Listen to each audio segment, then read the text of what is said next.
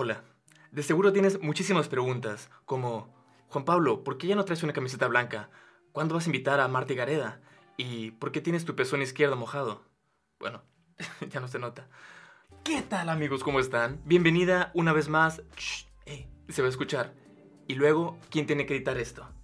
Exacto. A como podrás ver, estamos de buenas en el estudio. Y es que hoy tenemos nuestro primer episodio de preguntas y respuestas. No tengo ni puta idea de, de qué vamos a decir ni de qué va a pasar, porque todo este asunto está a modo de prueba. Pero bueno, seamos optimistas, ¿vale? Ya como dicen en Acapulco Shore, antes de empezar una orgía, descubrámoslo juntos. Entonces, la dinámica es la siguiente. Producción ha seleccionado varias preguntas, historias y cosas así que nos han enviado y me las ha puesto aquí, a un lado, para que las lea. Eh, no sé por qué se están riendo, pero de seguro significa que hay muchas estupideces preparadas para este episodio. Y al parecer soy el último que se entera de estas cosas. Bonita cosa. A ver, entonces el tema de hoy son las preguntas que ustedes nos han enviado. Vamos a ver. Entonces, Cassandra nos escribe. ya la cagué.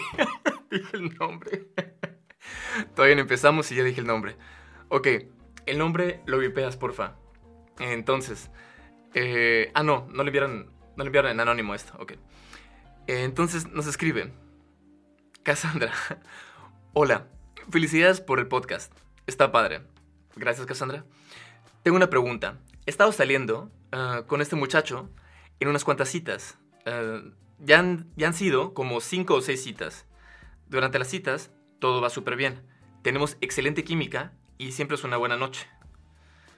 Uh, una buena noche, nos reímos y hemos empezado a hacer algo, a tener algo. Al menos eso pienso yo. Pero durante la semana no me escribe y ni sus luces, o sea, no sé de su vida. Más que en sus historias, donde se la pasa trabajando, en la empresa de su papá o en el gimnasio. ¿Cómo puedo saber si él quiere algo serio o no? Hmm. Bueno, bueno Cassandra, primeramente, gracias por escribirnos.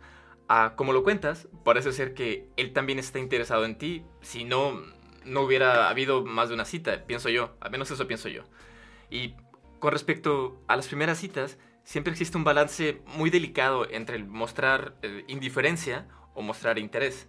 Y hay veces que los hombres nos enfocamos también como mucho así en, en el trabajo y cuando estamos sumergidos en un proyecto es como si nada más existiera. Ni siquiera nosotros mismos. Ahora, eso no significa que no te pueda enviar uno que otro mensaje. También, que no se pase de lanza. Ya que si él tiene el tiempo de andar subiendo historias en Instagram o algo así, pues podría enviarte al menos un audio rápido por WhatsApp o, lo que sea, ¿no? Ahora, tal vez para él también el hablarse durante la semana, el no hablarse durante la semana es, es algo normal. No es que lo intente justificar, pero solamente lo intenta entender. Como hombre a mí me pasa muchas veces que me sumerjo en un proyecto y vuelan los días y no me doy cuenta. Entonces, tal vez para él es algo normal y no es una necesidad de él en sí, así como muy grande. Mira, existe un concepto del que hablan muchos autores que se llama el de modelar y espejear. El modelar es cuando tomas la iniciativa y marcas o propones una dinámica en la relación, por ejemplo. Podrías tú llamarle una vez a la semana, enviarle un mensaje, un audio o lo que sea. Así tú le estás indicando a él que estás abierta a comunicarte durante la semana. Y si es, es inteligente, pues puede entender que para ti es importante comunicarte durante la semana. Ese es, claro está, en el caso ideal. Pero bueno, a veces los hombres nos hace falta un poquito de inteligencia emocional y ocupamos como un poquito de ayuda. Así que, además de escribirle durante la semana, cuando él sí conteste los mensajes, puedes también decirle, me encanta cuando nos mensajeamos durante la semana eso me hace tener más ganas de verte el fin de, por ejemplo. Y ya, así de simple. No le insistas, no le digas cosas porque puedes caer como en la desesperación. Y después esperas a que él espejee o repita tus comportamientos. O sea, lo importante aquí es tragarse el orgullo inicial y tomar la iniciativa de modelar. O sea, de proponer lo que tú quieres en una relación, en este caso, y la de comunicar, la de tener eh, más comunicación. Y ya después dejarla a él que él tome la iniciativa de espejear, por ejemplo. Y yo sé que esto puede parecer a veces sumamente aterrador, porque como que te expones, ¿no? El atreverte, porque puede que te rechace, puede que te dé una excusa, o por lo que sea. Pero mira, si no haces nada, tienes 100% de probabilidades de que nada cambie. Pero si lo intentas, al menos existe la posibilidad de que cambie. Y eso vale la pena intentarlo, pienso yo. Al menos por eso, ¿no? También puedes hablarlo con él en persona, cuando se vean así, pero de forma casual, ¿eh? O sea, oye, así de que estás follando con él, piernas hacia arriba, arriba al hombro y todo. Y de la nada le dices, Arturo, nos deberíamos de mensajear más durante la semana. Y él te dice, espérate tantito, que estoy a punto de correr. Puedes esperar un minuto después del acto, por ejemplo. En fin, espero que, te sirva. Algo, es como una idea general. No tomen esto como algún consejo, ni, ni mucho menos em, como ningún consejo profesional, solamente mi opinión. En fin, espero te sirva, Cassandra. Y aquí tenemos este, la siguiente pregunta. A ver, vamos, vamos a leer. Creo que voy muy rápido con esto. Ni se nota que, que ahorita nos vamos a ir de fiesta. Eh, ¿Por qué estás tan guapo? No lo puedo creer. Mamá, ya deja de escribirme en anónimo, por favor.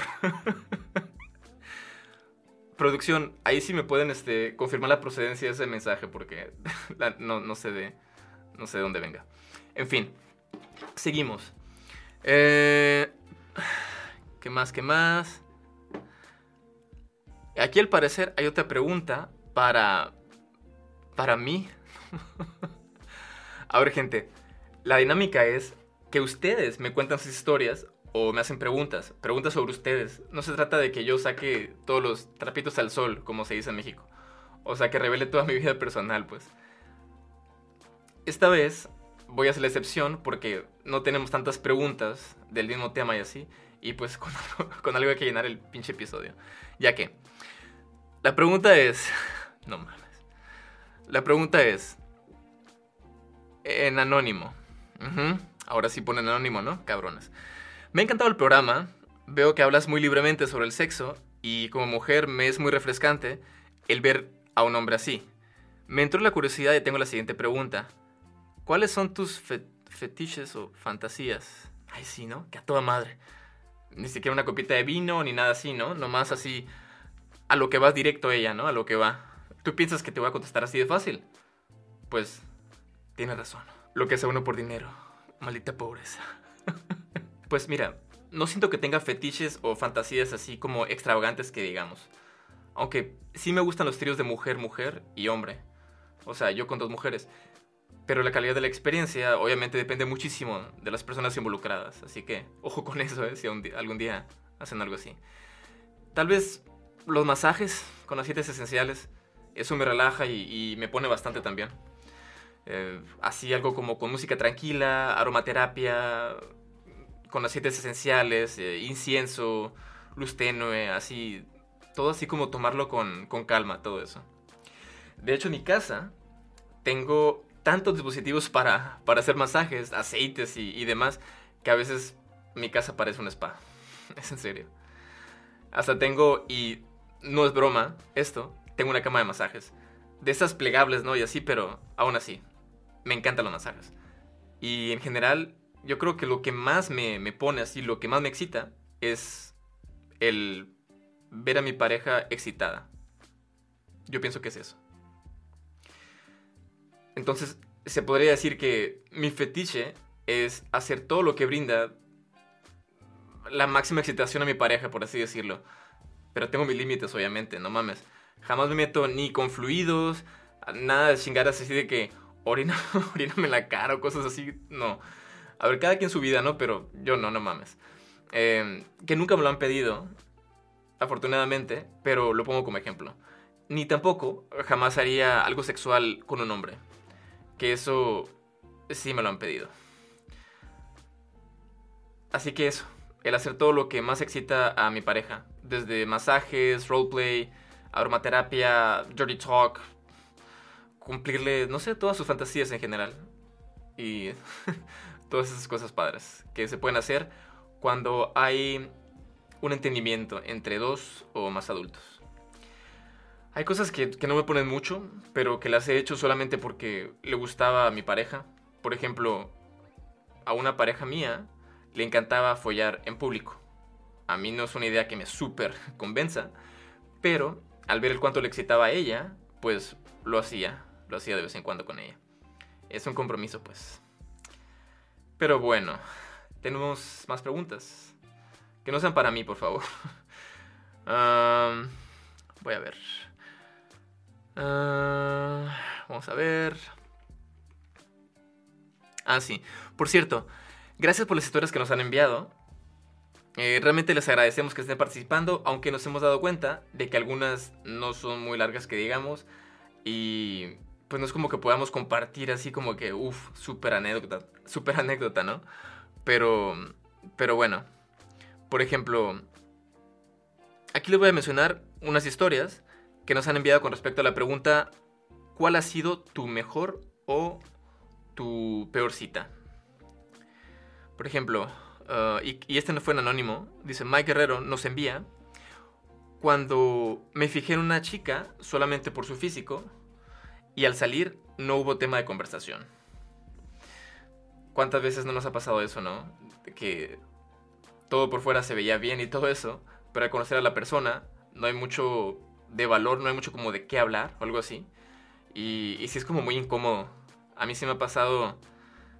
A mí me pasó con el paso del, tiempo eso. De que empecé a salir con una chica, obviamente no voy a mencionar ningún nombre, y al paso de los meses me dije, no. Definitivamente no. Y, y terminamos, ¿no? Pero no pasa nada. Así se aprende, así se aprende. Bueno.